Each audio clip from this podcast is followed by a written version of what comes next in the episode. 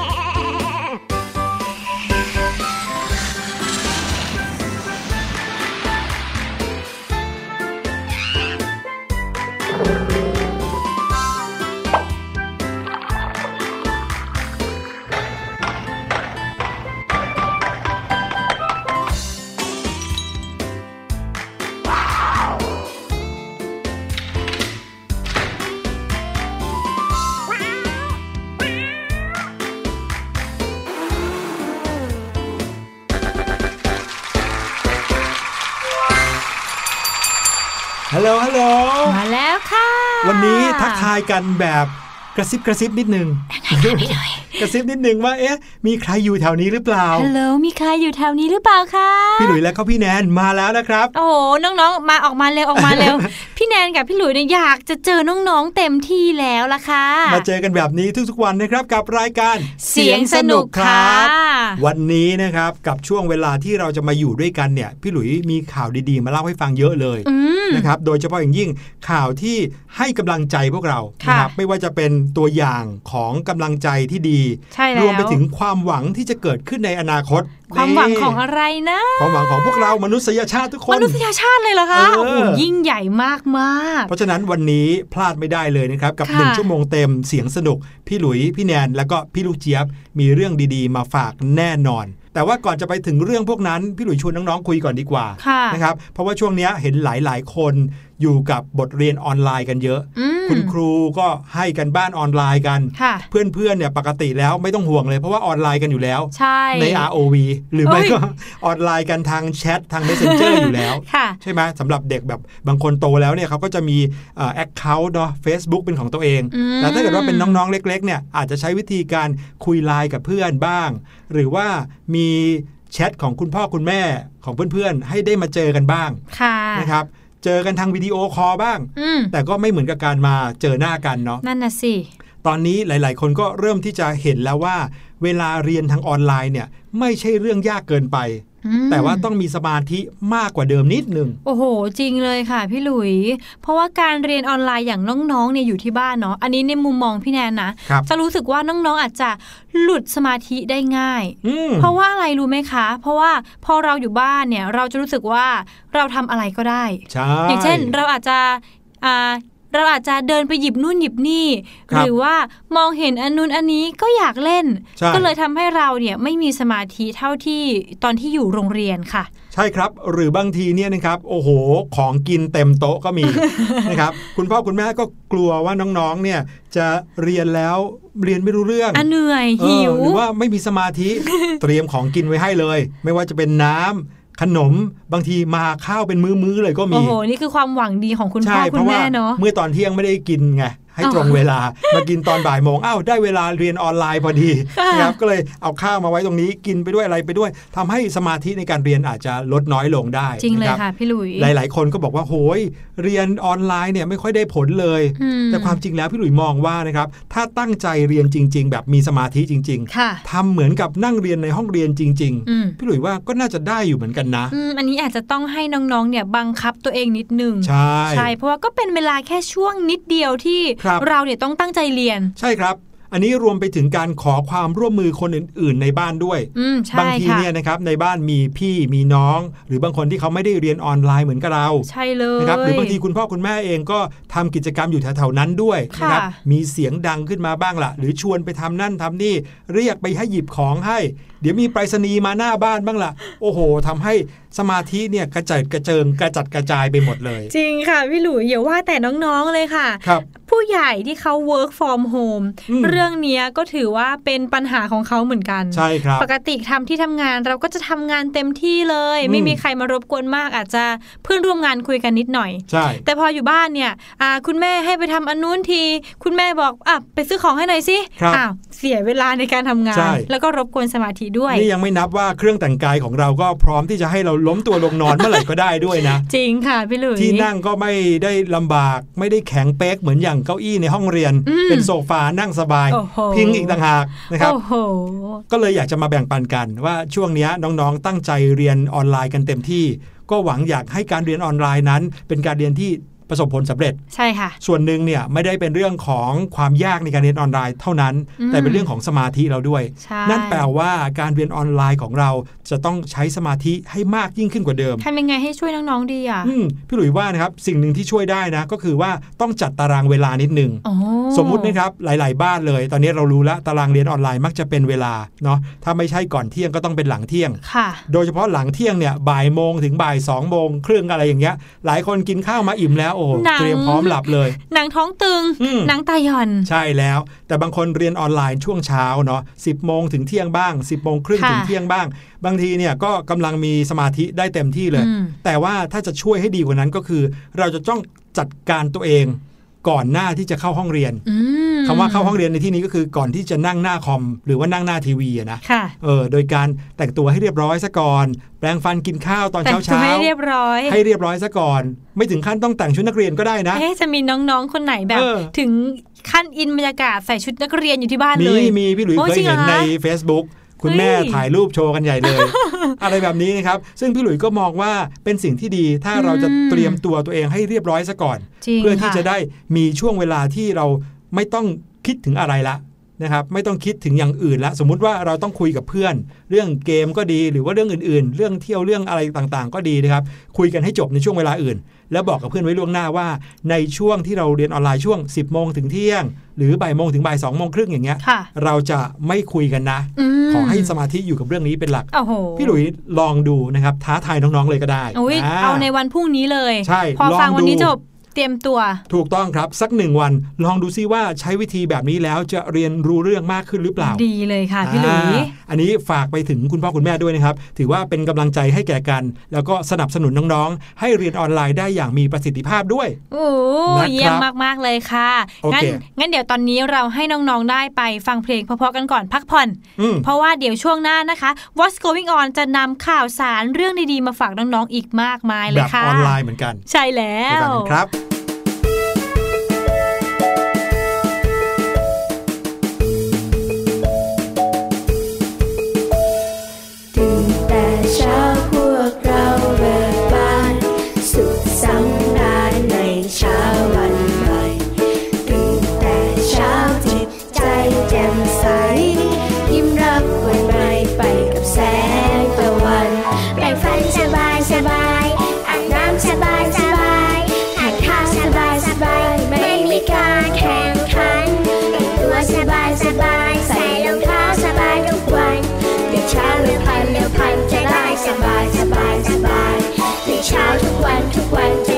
บายสบายสบายตื่นเช้าทุกวันทุกวันจะได้สบายสบายสบายตื่นเช้าทุกวันทุกวันจะได้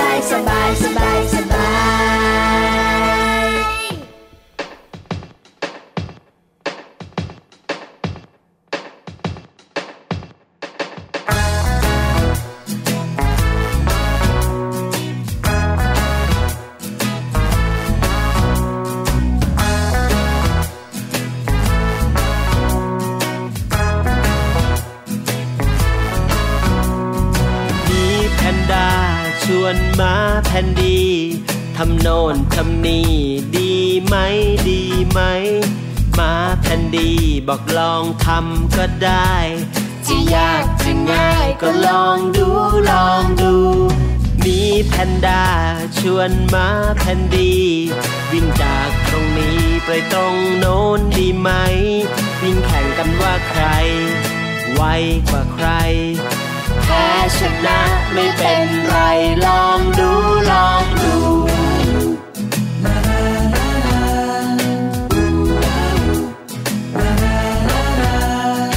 มาแผ่นดีชวนมีแพนด้าปีนต้นไม้ในป่า แข่งกันดีไหม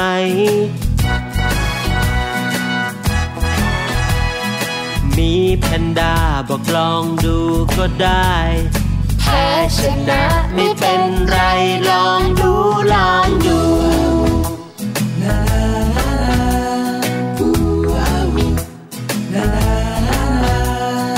มีแพนด้า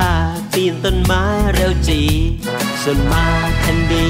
ปีนต้นไม้ไม่ได้หล่นตุ๊บหล่นตุ๊บจนคนกระแทกโคนไม้ บางอย่างอย่าไปไม่ต้องลอง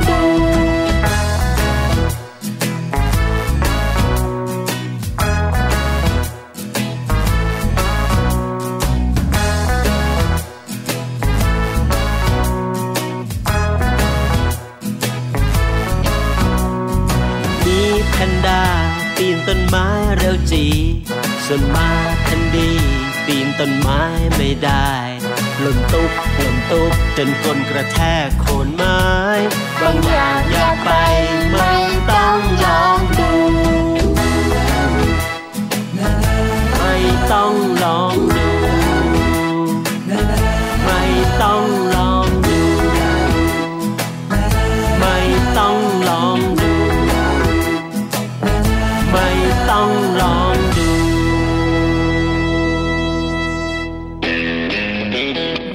going on?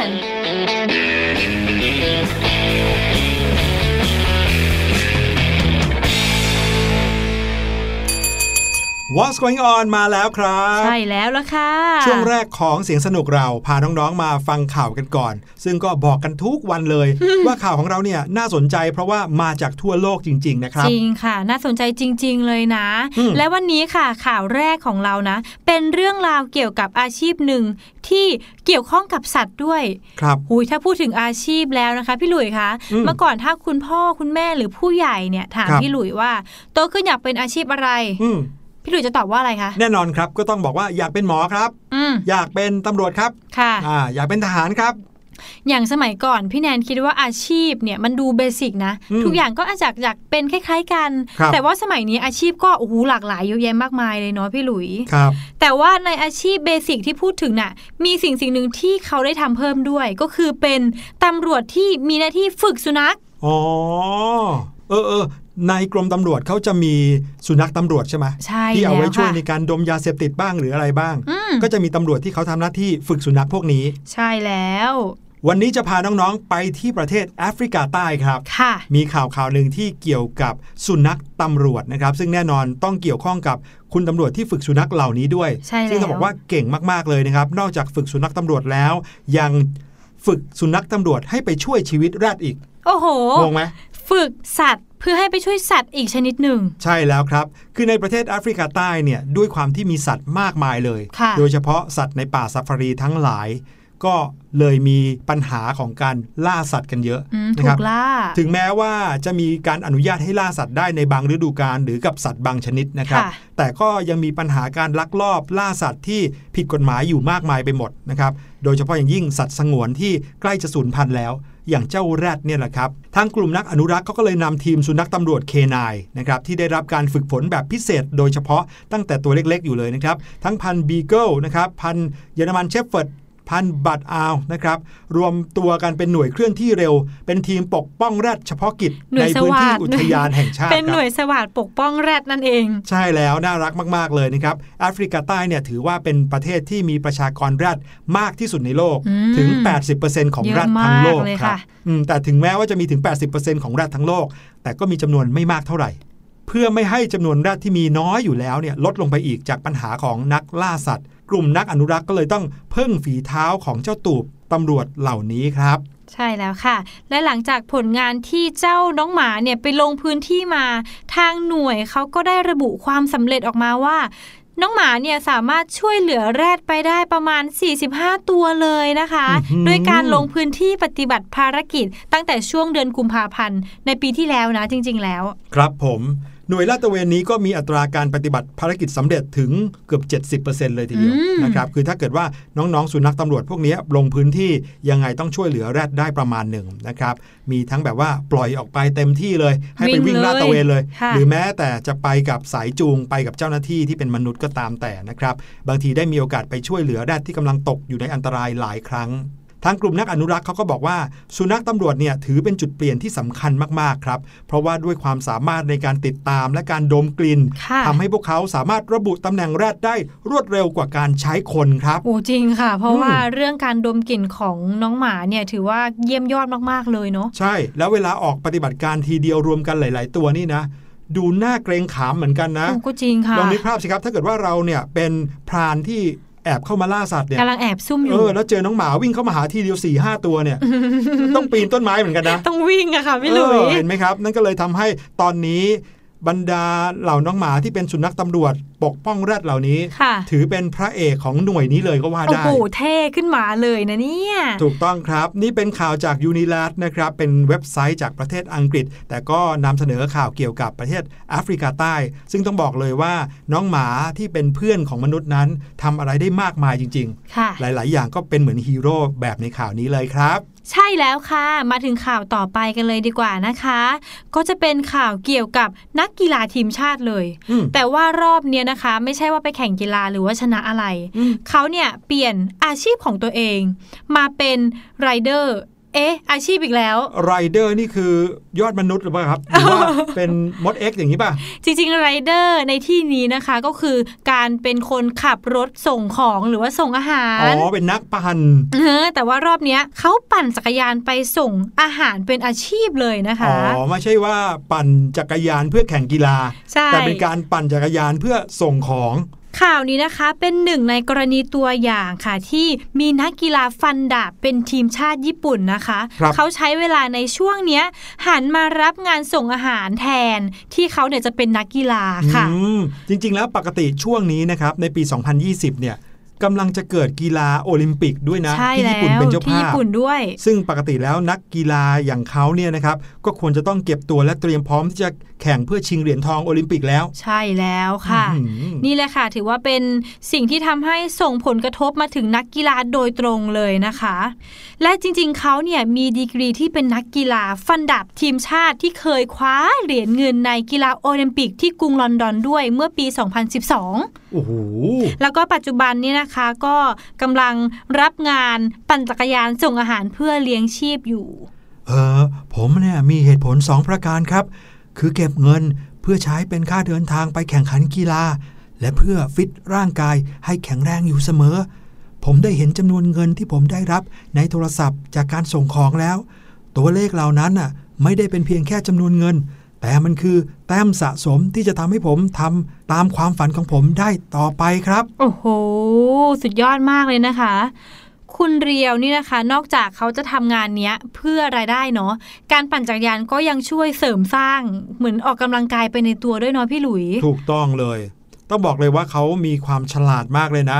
ไหนๆจะต้องทำอาชีพอะไรสักอาชีพหนึ่งแทนที่จะเก็บตัว แทนที่จะฝึกซ้อมกีฬา เขาก็เอาอาชีพที่จะทำให้เขาได้ออกกำลังกายไปด้วยเล่าให้น้องๆฟังอย่างนี้ก่อนครับว่าบรรดานักกีฬาอาชีพ หรือนักกีฬาที่เป็นระดับเหรียญทองเหรียญเงินโอลิมปิกของประเทศญี่ปุ่นเนี่ย ปกติแล้วเขาจะมีผู้สนับสนุนอืมหรือทำให้เขาเนี่ยสปอนเซอร์ใช่ทำให้เขาเนี่ยไม่ต้องทำงานอื่นเลยค่ะในแต่ละวันเขาก็ได้เบี้ยเลี้ยงจากการที่เขาฝึกซ้อมกีฬาอยู่แล้ว เป็นรายเดือนก็เหมือนกับเขาได้เงินเดือนจากการเล่นกีฬาอยู่แล้ว ใช่แล้วแต่เขาก็มีเป้าหมายที่จะต้องพิชิตเหรียญในระดับสูงสูงๆให้ได้ อย่างเช่นอืมเหรียญทองโอลิมปิกเหรียญเงินหรือว่าในกีฬาที่เป็นกีฬาระดับชาติระดับนานาชาติต่างอืมๆแต่ตอนนี้ด้วยไวรัสโควิด -19 เนี่ยทำให้ทุกกีฬา ต้องระงงับหรือต้องยุติการแข่งขันหมดเลย ใช่ค่ะนักกีฬาทั้งหลายก็ไม่ต้องซ้อมกันเลย เพราะว่าซ้อมไปก็ไม่ได้แข่งที่ไหน ก็เลยยุติการเก็บตัวไปด้วย แทบจะเรียกได้ว่าคนที่เป็นนักกีฬาเนี่ยคือตกงานนั่นเองใช่ อืมแต่เขาก็เลือกใช้วิธีในการขับรถส่งของปั่นจักรยานส่งของเนี่ยเพื่อที่จะให้ตัวเขาได้รับเงินในการเลี้ยงชีพด้วย แล้วก็ออกกำลังกายไปด้วย อืม ดีมาก ๆ เลยนะคะ เขาบอกว่า ผมไม่แน่ใจนะครับว่าจะกลับมาซ้อมหรือว่าลงแข่งได้อีกเมื่อไหร่ผมไม่รู้เลย จนกว่าผมจะสามารถรักษาสุขภาพ หรือทำให้ผมมีแรงจูงใจไปถึงปีหน้าได้หรือเปล่า แต่ผมก็จะพยายามเต็มที่เพื่อให้ตัวเองยังคงเป็นนักกีฬาฟันดาบทีมชาติของประเทศให้ได้ครับ โอ้โห ในระหว่างนี้นะคะ เขาก็ได้ออกมาปั่นจักรยานเพื่อรับ ออเดอร์ส่งอาหารในกรุงโตเกียวค่ะ เขาก็ได้ร่วมกับเหล่านักปั่นอีกหลายคนเลยค่ะ ที่จะเร่งตอบรับกับความต้องการที่เพิ่มสูงขึ้นในช่วงไวรัสโควิด -19 ระบาดนะคะ เพราะเหมือนใครๆก็หันมาปั่นจักรยาน หันมาขี่มอเตอร์ไซค์เพื่อส่งอาหารกันหมดแล้วเนาะใช่แล้ว แม้ว่าเขาเนี่ยจะพลาดไม่ได้ร่วมแข่งในรายการโอลิมปิกในปี 2016 ที่กรุงริโอเดจาเนโรนะคะ แต่ว่าปีที่แล้วเขาก็ได้มีผลงานลงแข่งฟันดาบในระดับโลก ได้อันดับที่ 13 ถือว่าเป็นอันดับที่สูงที่สุดสำหรับนักกีฬาฟันดาบชาวญี่ปุ่นเนี่ยอืมเคยได้มาเลยนะ มือ 13 ของโลกนะ ใช่ ในขณะที่คณะกรรมการกีฬาโอลิมปิกก็ได้กำหนดการแข่งขันใหม่ ในวันที่ 23 กรกฎาคมปี 2021 นะคะ ปีหน้า แต่ก็ยังไม่ทราบว่าจะถูกเลื่อนไปอีกหรือเปล่านะคะ ต้องรอดูสถานการณ์โควิด -19 นี้ด้วยเนาะใช่ โอ้โห เห็นได้ชัดเลยนะว่า โรคโควิด -19 เนี่ยไม่ได้มีผลต่อคนที่ทำอาชีพทั่วไปเท่านั้นนะใช่ค่ะแต่นักกีฬาเนี่ยมีผลกระทบโดยตรงจริงๆอืมแต่ข่าวนี้ก็ทำให้เราเห็นว่าจิตใจที่ไม่ย่อท้อนะครับ ก็จะทำให้เรายังคงความมุ่งมั่นของเราไว้ได้ใช่นะค่ะแล้วก็เชื่อว่านายเรียวคนนี้เนี่ยนะครับก็คงจะเป็นนักกีฬาที่สร้างความภาคภูมิใจอืมให้กับทั้งตัวเอง ทั้งครอบครัวแล้วก็ประเทศญี่ปุ่นได้แน่นอนเราก็เป็นกำลังใจให้นะครับ รายการเสียงสนุกของเราขอปรบมือให้เย้ เอาละค่ะ มาถึงข่าวสุดท้ายกันดีกว่านะคะ ใช่ วันนี้จะพูดถึงเรื่องสัตว์อีกสักตัวหนึ่งนอกจากสุนัขแล้วก็แรดในช่วงต้น แล้วก็บอกว่าเป็นความหวังของมนุษยชาติด้วย เนี่ยแหละค่ะ ความหวังตัวนี้ก็คือตัวยามะ ยามะน้องๆ คงจะไม่เคยได้ยินตัวยามะ จริง ๆ แล้วในบ้านเราอาจจะเรียกว่าลามะนั่นเอง ใช่แล้วครับ ตัวลามะเนี่ยหน้าตาคล้ายๆอัลปาก้านะที่ค่ะเราเห็นตามที่เที่ยวนะฮะในประเทศไทยนั้นเรียกว่าตัวลามะ เป็นสัตว์เลี้ยงลูกด้วยนม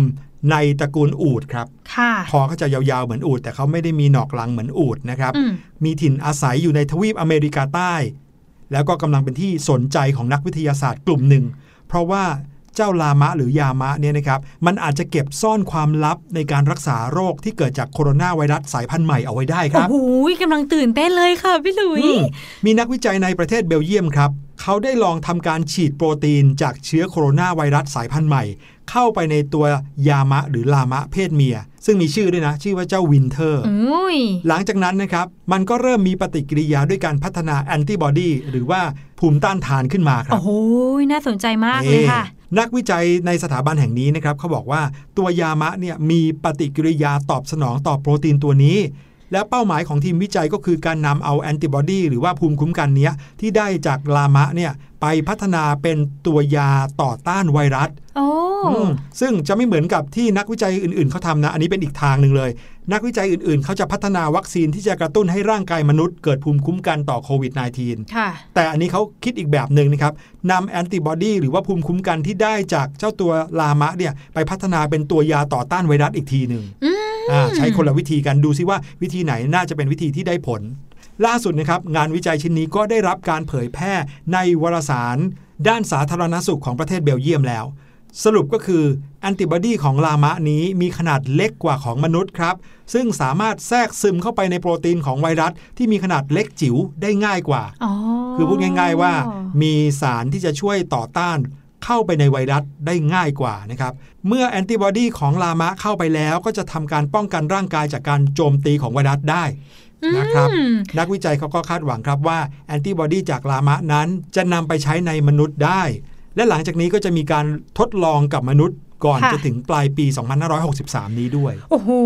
ถ้ามันเป็นไปได้จริง ๆ นะคะ ถือว่าเป็นเรื่องที่ดีนะครับต้องแต่ปรว่าบมือให้เจ้าวินเทอร์ตัวนี้นะพี่หลุใช่ยแต่ว่ามีข้อจำกัดอยู่นิดนึงครับเขาบอกว่า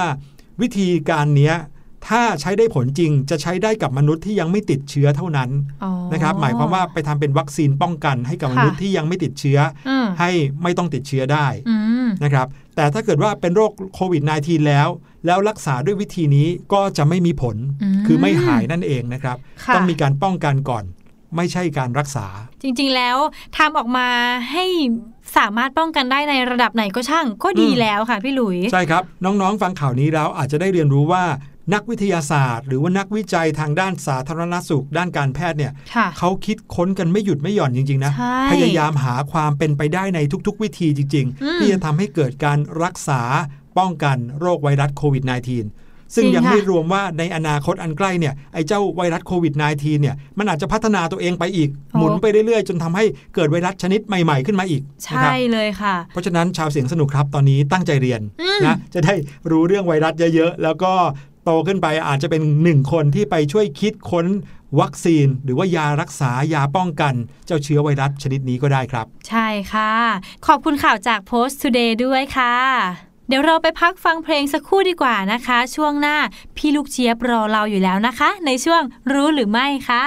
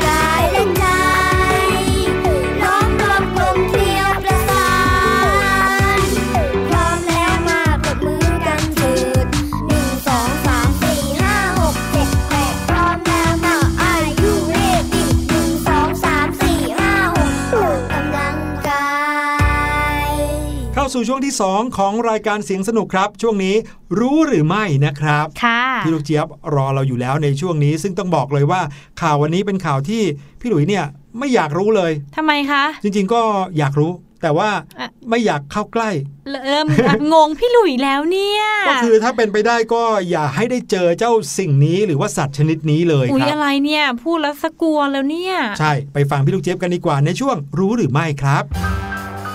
รู้หรือไม่กับพี่ลูกเจี๊ยบ สวัสดีค่ะ ได้เวลาดีๆ มาเจอกับพี่ลูกเจี๊ยบแล้วค่ะ ในช่วงของรู้หรือไม่ วันนี้พี่ลูกเจี๊ยบจะพาทุกคนมารู้จักกับเจ้าสัตว์ตัวหนึ่งตัวเล็กมากๆเลยค่ะ แต่ก็ไม่ถึงกับเล็กมากหรอกค่ะ เพราะว่าเขาเนี่ยก็ตัวใหญ่กว่าแมลงหวีขึ้นมาหน่อยนึงค่ะ สัตว์ชนิดนี้เนี่ยนะคะ เราเจอกันบ่อยมากเจอกันทุกวัน แต่เวลาที่เขาไปอยู่ที่ร้านอาหารเนี่ยเราจะรู้สึกว่าไม่ค่อยอยากจะเจอเขาสักเท่าไหร่เลยค่ะ เพราะเขาเนี่ยดูเหมือนเป็นตัวแทนของความไม่สะอาด นั่นก็คือแมลงวันนั่นเองค่ะ เวลาที่พูดถึงแมลงวันเนี่ยน้องๆนึกภาพอะไรบ้างคะ เห็นเจ้าแมลงวันเนี่ยมักจะไปเกาะตรงนู้นตรงนี้สร้างความรำคาญซะมากกว่าใช่ไหมคะ อาจจะไม่ได้ดูน่ากลัวมาก แต่น้องๆรู้หรือไม่คะว่าแมลงวันเนี่ยเขาดูดเลือดด้วยนะคะแมลงวันดูดเลือดนะคะ หรืออีกชื่อหนึ่งของเขาก็คือแมลงวันคอกสัตว์นั่นเองค่ะ จ้าแมลงวันดูดเลือดเนี่ยเป็นแมลงวันที่มีนิสัยการกินอาหารเนี่ยนะคะ ไม่เหมือนกับแมลงวันตัวอื่นค่ะ เพราะแมลงวันดูดเลือดเนี่ยนอกจากจะกินอาหารจากแหล่งอาหารที่เน่าหรือซากสัตว์แล้วเนี่ยนะคะ เจ้าแมลงวันดูดเลือดเนี่ยก็ยังมีนิสัยการดูดเลือดจากคนแล้วก็สัตว์ด้วยค่ะ บรรดาชาวไร่ชาวนานะคะ รู้จักเจ้าแมลงวันดูดเลือดดีในอีกชื่อหนึ่งค่ะ นอกจากชื่อแมลงวันคอกสัตว์แล้วก็คือเหลือบนั่นเองค่ะ และเจ้าแมลงวันดูดเลือดตัวผู้กับตัวเมียเนี่ยก็มีความชอบเรื่องอาหารการกินไม่เหมือนกันด้วยละค่ะ เพราะว่าเจ้าแมลงวันดูดเลือดตัวเมียเนี่ยนะคะ จะชอบดูดเลือดค่ะ ส่วนเจ้าแมลงวันดูดเลือดตัวผู้เนี่ยเขามักจะกินเกสรแล้วก็กินน้ำหวานเป็นหลักนะคะ แล้วก็มักจะออกมาในช่วงเวลากลางวันค่ะ แล้วถ้าเกิดว่าเราหรือสัตว์ตัวไหนเนี่ยนะคะ ถูกแมลงวันดูดเลือดกัดเนี่ยเราก็จะรู้สึกเจ็บจี๊ดดเลยล่ะค่ะ เพราะอวัยวะส่วนปากของแมลงวันดูดเลือดเนี่ยนะคะ มีชิ้นส่วนเหมือนมีดเล่มจิ๋วค่ะ เพื่อที่จะเฉือนเข้าไปในผิวหนังของเรา แล้วก็ดูดเอาเลือดขึ้นมานั่นเองค่ะ และล่าสุดนี้นะคะ ทีมวิจัยคณะสัตวแพทยศาสตร์ มหาวิทยาลัยมหิดลเนี่ยก็ได้ค้นพบแมลงวันดูดเลือดชนิดใหม่ของโลกด้วยค่ะ โดยทางทีมวิจัยนะคะ ได้ไปค้นพบที่อำเภอแม่วางจังหวัดเชียงใหม่นั่นเองทางทีมวิจัยเนี่ยก็ได้ให้ความรู้เพิ่มเติมกับพวกเรามาด้วยนะคะว่า แมลงวันดูดเลือดเนี่ยจัดเป็นปรสิตภายนอก ที่มีความสำคัญทางสัตวแพทย์โดยตัวเต็มวัยนะคะจะกินเลือดสัตว์เป็นอาหารไม่ว่าจะเป็นโค กระบือ ม้า แล้วก็สัตว์ป่าค่ะ นอกจากนั้นนะคะเจ้าแมลงวันดูดเลือดเนี่ยก็ยังเป็นพาหะนำเชื้อโรคที่สำคัญด้วย ทั้งเชื้อไวรัส แบคทีเรีย โปรโตซัวแล้วก็พยาธิค่ะ รู้แบบนี้แล้วอย่าลืมดูแลบ้านที่อยู่อาศัยของเรานะคะ ให้สะอาดด้วยค่ะ จะได้ไม่เป็นที่อยู่อาศัยของแหล่งพาหะนำเชื้อโรคต่างๆ เหล่านี้ด้วยนะคะ ขอขอบคุณข้อมูลสนุกสนานน่ารู้อัปเดตแบบนี้นะคะ จากเว็บไซต์ Thai PBS News ค่ะ ส่วนวันนี้หมดเวลาของพี่ลูกเจี๊ยบแล้ว เจอกันใหม่ครั้งหน้า สวัสดีค่ะ รู้หรือไม่กับพี่ลูกเจี๊ยบ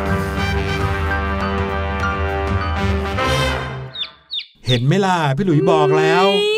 อืมจริงๆแล้วรู้ก็ดี แต่เพียงแต่ว่ารู้แล้ว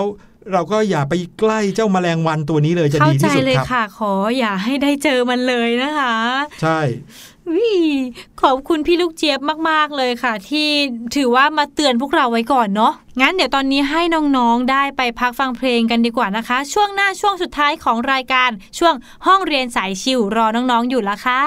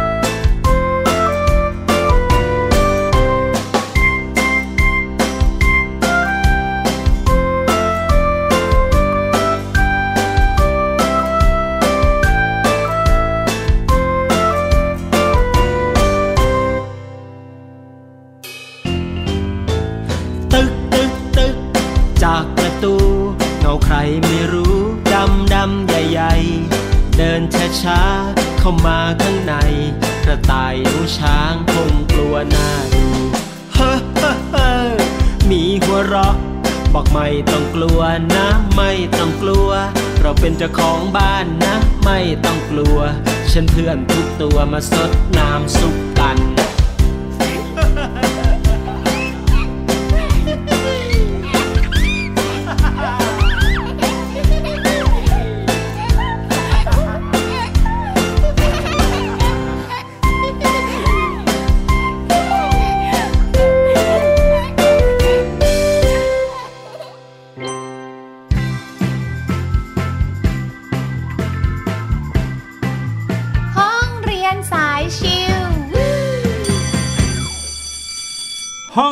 ชิวมาแล้วครับค่ะในช่วงเวลาแบบนี้พาน้องๆมาเข้าห้องเรียนกันแบบชิวๆหน่อยอืมใครที่คิดถึงห้องเรียนจริง ๆ แล้วที่จะได้เจอเพื่อนมีคนนั่งด้วยซ้ายขวา มีคุณครูพูดอยู่หน้าชั้นอดใจรออีกสักครู่ ใช่แล้วเชื่อว่าไม่นานครับน้องๆจะได้เข้าสู่บรรยากาศโรงเรียนแบบที่เราคุ้นเคยกัน แต่วันนี้นะครับห้องเรียนสายชิวไม่ได้พาน้องๆเข้าสู่วิชาอะไรอืมนะครับ ถือว่าเป็นวิชา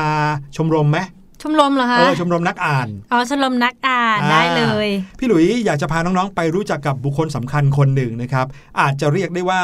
เป็นบุคคลสำคัญของโลกยุคใหม่เลยก็ว่าได้ค่ะนะถ้าพูดถึงบุคคลสำคัญของโลกเนี่ยน้องๆ อาจจะนึกถึงคนที่ประดิษฐ์เครื่องบินอย่างเงี้นักวิทยาศาสตร์อ่สองพี่น้องตระกูลไรส์นะครับค่ะหรือว่านักวิทยาศาสตร์อย่างโทมัสอันวาเอดิสันอืมไมเคิลฟาราเดย์หรือว่านักเขียนนะครับอย่าง ฮันส์คริสเตียนแอนเดอร์เซนใช่ไหมหรือว่าอีกหลายคนเลยที่มีชื่อเสียง ใช่แล้วแต่ในยุคใหม่นะครับไม่มีใครที่จะไม่รู้จักคนคนนี้ เอาใหม่ต้องบอกว่าไม่มีใครไม่รู้จักเธอคนนี้ โอ้โห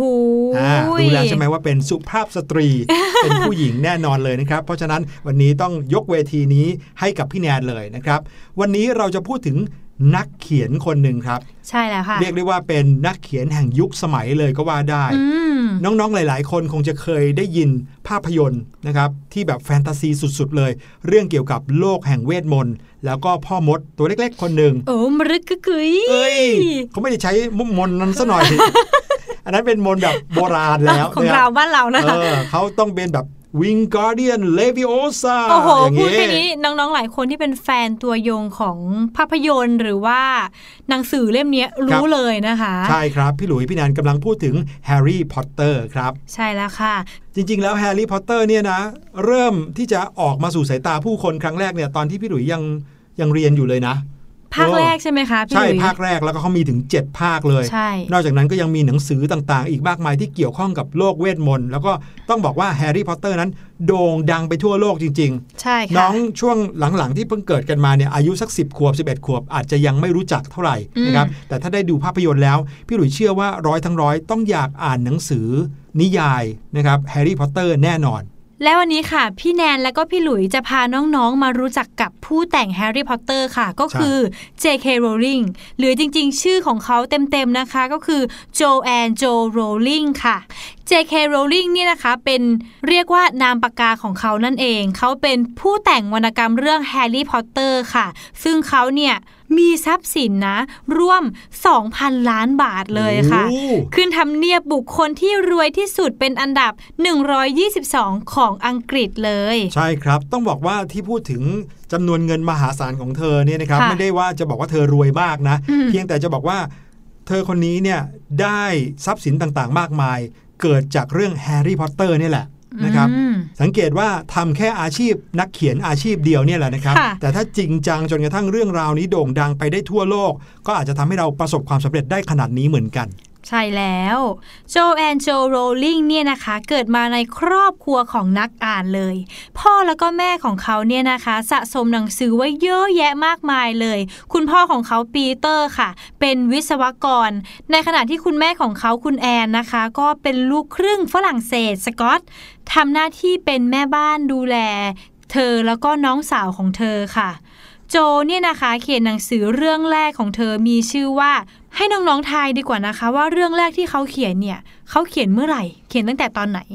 เขียนหนังสือออกมาเป็นเรื่องเลย เรื่องว่าเรื่องแรแรบกบิดเลเนี่ยยนะครับ ใช่ค่ะ โอ้ก็ต้องโตหน่อยแหละน่าจะสักอายุประมาณสัก 17-18 ได้ไหมหุย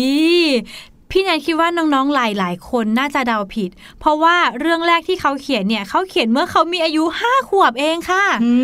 โอ้ยถือว่าอายุน้อยมากๆเลยนะคะ แล้วคุณพ่อคุณแม่ของโจเนี่ยนะคะ ก็กระตือรือร้นมากในการปลูกฝังจินตนาการของลูกสาวของตัวเอง พอเมื่อโจเนี่ยมีอายุ 14 ปี แม่ของเธอก็ดันป่วยเป็นโรคเส้นเลือดตีบตันนั่นเองค่ะ J.K. Rowling นะคะ ในวัยเด็กเนี่ยถือว่าเรียกได้ว่าเป็นคนที่อยู่เคียงข้างกับหนังสือเนี่ยตลอดเวลาเลย เพราะว่าเธอเนี่ยรักการอ่านหนังสือเป็นชีวิตจิตใจเลยก็ว่าได้ค่ะครับพ่อของโจนะคะปีเตอร์โรลลิงก็คอยจะเล่านิทานหรือเล่าหนังสือต่างๆ ที่มีอยู่ในบ้านเนี่ยให้โจฟังตลอดเลยค่ะ ซึ่งโจนะคะก็จะชอบมากเป็นพิเศษ เธอมักจะชอบให้พ่อของเธอเนี่ยเล่านิทานเกี่ยวกับสัตว์ต่างๆ เช่น การผจญภัยของกระต่าย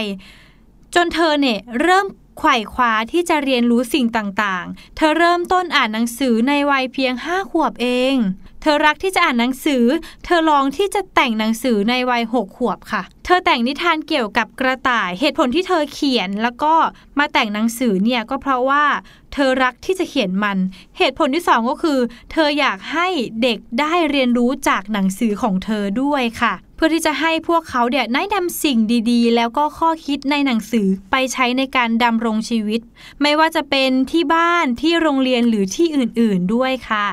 อือหือเป็นคนที่มีแนวคิดในการเขียนที่ดีมากๆเลยนะ จริงเลยไม่ได้ค่ะอยากเขียนเพื่อจะได้รวยหรอก แต่ว่าอยากเขียนเพื่อจะได้ให้คนเนี่ยนำเรื่องราวดีๆ ไปใช้ในชีวิตได้อืมอันนี้เป็นแนวคิดที่น่าสนใจมากๆเลยนะครับ แต่ เรายังไม่ได้รู้เลยใช่ไหมครับว่าแล้ว J.K. Rowling มาเขียนเรื่องแฮร์รี่พอตเตอร์ได้ยังไงค่ะในชีวิตเส้นทางการเป็นนักเขียนของเธอเนี่ยก็ไม่ได้ราบรื่น หรือว่าไม่ได้โรยด้วยกลีบกุหลาบเสมอไปครับ หลังจากที่เธอนั้นร่ำเรียนอยู่ในประเทศฝรั่งเศสนะครับอยู่ในกรุงปารีสเป็นเวลา 1 ปีเต็ม เธอก็ได้จบการศึกษาจากมหาวิทยาลัยเอ็กซิเตอร์ในปี 1986 ครับ จากนั้นเธอก็ย้ายมาอยู่ที่ลอนดอนประเทศอังกฤษ โดยทำงานเป็นนักวิจัย แล้วก็เป็นเลขานุการสองภาษา ให้กับองค์การนิรโทษกรรมสากลครับก็คืออยู่ในหน่วยงานของรัฐบาลอืมขององค์กรที่เป็นนานาชาตินะครับ ก่อนที่เธอจะลาออก และเธอก็ตัดสินใจกับแฟนหนุ่มของเธอในตอนนั้นว่าจะไปอยู่ที่เมืองแมนเชสเตอร์ประเทศอังกฤษ แต่หลังจากนั้นเพียงแค่ 4 ปีเท่านั้นนะครับระหว่างที่เธออยู่บนรถไฟจากแมนเชสเตอร์ไปที่ลอนดอนก็เกิดเหตุที่รถไฟนั้นล่าช้าอยู่ประมาณถึง 4 ชั่วโมงอืม จังหวะที่รถไฟดีเลย์อยู่ 4 ชั่วโมงนั้นเนี่ยอยู่ดีๆนะครับก็เกิดปิ๊งขึ้นมาเลยนะครับภาพของเด็กชายที่เข้าเรียนในโรงเรียนเวทมนต์โรงเรียนพ่อมดเนี่ยก็เข้ามาอยู่ในความคิดของเธอโอ้โหแล้วเธอก็จดเอาไว้นะครับ แล้วก็ไม่หยุดคิดถึงเรื่องนั้นเลย คิดไปเรื่อยๆเรื่อยๆ กลับถึงที่พักเธอก็เริ่ม ลงมือเขียนเรื่องแฮร์รี่พอตเตอร์ขึ้นมาทันทีครับ โอ้โห พี่แนนฟังแล้วขนลุกเลยอะนี่เป็นจุดเริ่มต้นครับหรือจุดกำเนิดแฮร์รี่พอตเตอร์เลยใช่ไหมคะ แต่พอจุดกำเนิดเรื่องแฮร์รี่พอตเตอร์เริ่มขึ้นตรงนั้นแล้วทุกอย่างก็ไม่ได้ราบรื่นครับอืมหลังจากนั้นเธอย้ายไปอยู่ที่ประเทศโปรตุเกสครับแล้วก็แต่งงานกับแฟนของเธอ มีลูกกันหนึ่งคน แต่ว่าชีวิตคู่ของเธอนั้นก็ไม่ค่อยดีเท่าไหร่ครับ เพราะว่าค่ะต้องหย่าร้างกับสามีก็คือต้องแยกทางกันนั่นเอง แล้วก็กลายเป็นคุณแม่เลี้ยงเดี่ยวด้วย คุณแม่เลี้ยงเดี่ยวก็หมายถึงว่าไม่มีสามีแล้วค่ะตัวเธอต้องเลี้ยงลูกเพียงคนเดียวนะครับ แถมยังเป็นโรคซึมเศร้าด้วยนะครับ เพราะว่า เมื่อเกิดเหตุการณ์ร้ายๆ ขึ้นหลายครั้งในชีวิตเนี่ยทำให้เธอคิดถึงแต่เรื่องแย่ๆ จนกลายเป็นโรคซึมเศร้าเลยทีเดียว แต่การหย่าร้างนั้นก็ทำให้เธอได้มีอิสระกับงานเขียนมากขึ้นค่ะมีเวลาปลดปล่อยให้เต็มที่ ให้เวลากับงานเขียนแล้วก็ลูกของเธอเพียงแค่นี้เท่านั้นเองนะครับอืมจนในที่สุดอีก 5 ปีถัดมานะครับ ในปี 1995 เธอก็เขียนต้นฉบับของแฮร์รี่พอตเตอร์กับศิลาอาถรรพ์ซึ่งเป็นตอนแรกของแฮร์รี่พอตเตอร์ชุดนี้ เสร็จลงด้วยเครื่องพิมพ์ดีดของเธอค่ะนะครับแล้วหลังจากนั้นเธอก็ส่งต้นฉบับไปให้บริษัทตัวแทนที่อยู่ในเมืองฟูลแลมได้อ่าน ปรากฏว่าตัวแทนผู้อ่านต้นฉบับของเธอนั้นนะครับ ก็รู้สึกสนใจเป็นพิเศษเลย โอ้โห รู้สึกอ่านแล้ววางไม่ลง รู้สึกว่าโอ้โหเรื่องนี้ต้องสนุกแน่เลยนะครับ หลังจากที่ได้อ่านเพียงแค่ 3 บทแรกของต้นฉบับเท่านั้น ทางบริษัทตัวแทนที่จะพิมพ์หนังสือเนี่ยก็ตกลงเลย บอกว่าอืมขอเป็นตัวแทนพิมพ์หนังสือเรื่องนี้ได้ไหม ขนาดยังอ่านไม่จบเลยนะนั่นน่ะสิอ่านะครับเสร็จแล้วนะครับ เธอก็ได้ส่งต้นฉบับไปให้สำนักพิมพ์ 12 แห่งลองพิจารณาดูค่ะแต่ปรากฏว่าเชื่อไหมครับ ตัวแทนของเธอที่อุตส่าห์มาช่วยเธอเนี่ยอืมก็ได้รับคำปฏิเสธมาหมดเลยหูย โดนปฏิเสธกลับมาทั้งหมดเลยสำนักพิมพ์ 12 แห่งไม่ยอมพิมพ์ให้นะครับ จนกระทั่ง J.K. Rowling ก็เริ่มที่จะหมดหวังอยู่แล้วละครับ แต่แล้วก็เหมือนกับสวรรค์เข้าข้างครับ เพราะว่าในที่สุดแฮร์รี่พอตเตอร์ก็ได้ตีพิมพ์ในปี 1996อืมนับตั้งแต่วันที่แต่งเสร็จจนกระทั่งถึงวันที่ได้พิมพ์นะอีกปีหนึ่งเต็มจริงๆค่ะนะครับหนังสือของเธอก็เริ่มขายดี แล้วก็มีแฮร์รี่พอตเตอร์เล่มอื่นๆ ตามมาอีกมากมายเลย แน่นอนครับแต่ละเล่มที่ออกมาเนี่ยนะ โอ้โห คนต่อคิวรอซื้อกันเรียกว่าทั่วทั้งโลกเลยนะครับ แล้วก็งานเขียนของเธอนั้นก็ได้รับการยกย่อง แล้วก็ได้รับรางวัลมากมาย จนถึงขั้นที่ว่าเธอขอถอนตัวในการส่งหนังสือเข้าชิงรางวัลเลย เพราะถ้าส่งเข้าชิงปุ๊บต้องได้แน่นอน โอ้โห เธออยากให้คนอื่นได้รับรางวัลบ้าง ก็เลยบอกว่า ถ้างั้นปีนี้ขอไม่ส่งแล้วกันสุดยอดก็ทำให้หนังสือแฮร์รี่พอตเตอร์บางเล่มบางตอนที่ไม่ได้รับรางวัลค่ะเป็นเพราะว่าเธอไม่ได้ส่งนั่นเองนะครับ แน่นอนครับหนังสือเรื่องแฮร์รี่พอตเตอร์ทั้งชุดนี้ก็ส่งผลตอบแทนที่คุ้มค่าให้กับเธออย่างมากนะครับทำให้เธอไม่ต้องใช้ชีวิตอย่างยากจน เหมือนช่วงก่อนหน้านี้ที่เธอเพิ่งแยกทางกับสามีนะครับจริงค่ะโอ้โหจากที่พวกเราทุกคนรู้ดีอยู่แล้ว หลาย ๆ คนไม่ได้รู้จักชื่อแฮร์รี่พอตเตอร์จากหนังสือ แต่รู้จักจากภาพยนตร์ ใช่นะครับเพราะว่าได้มีบริษัทภาพยนตร์ยักษ์ใหญ่นะครับ Warner Brother ได้ซื้อลิขสิทธิ์หนังสือ ของเธอนั้นไปทำเป็นภาพยนตร์ แล้วก็ภาพยนตร์นี้ก็โด่งดังไปทั่วโลกเลยจริงมากมากมากๆคเลรับยค่ะๆ J.K. Rowling ก็เลยกลายเป็นนักเขียนคนแรกที่มีรายได้ถึงหลักพันล้านอืมในโลกนี้ครับโอ้โห จริง ๆ เรื่องราวของเขาเนี่ยตั้งแต่ตอนที่เขาพยายามจะเอาหนังสือไปให้ตีพิมพ์อะถ้าในช่วงหนึ่งปีที่พี่หลุยบอกอะค่ะ เขาเกิด เขาเรียกว่าอะไรท้อท้อแล้วก็ยอมแพ้ไปก่อน เรื่องแฮร์รี่พอตเตอร์เนี่ยอาจจะไม่เป็นที่รู้จักเหมือนในปัจจุบันก็ได้นะใช่คะอาจจะถูกเก็บอยู่ในตู้แห่งไหนแห่งหนึ่งในโลกนี้ใช่แล้วคนก็ไม่ได้รู้จักพ่อมดน้อยแฮร์รี่พอตเตอร์ใช่ดูสิค่ะครับ ปรากฏว่าตอนนี้ไม่มีใครเลยในยุคสมัยนี้ที่ไม่รู้จักถ้าน้องๆ ฟังอยู่แล้วยังไม่รู้จักใช่ไปหาอ่านซะ บอกได้เลยว่าวางไม่ลงจริงจริงค่ะๆครับผมทั้งหมดนั้นก็คือสิ่งที่นำมาฝากกันใน เสียงสนุกวันนี้นะครับ ใช่แล้วล่ะค่ะ วันนี้หมดเวลาลงแล้วนะคะ พี่แนนแล้วก็พี่หลุยต้องขอตัวลาไปก่อนค่ะ พบกันใหม่พรุ่งนี้ครับ สวัสดีค่ะสบัดจินตนาการ สนุกกับเสียงเสริมสร้างความรู้ในรายการ เสียงสนุก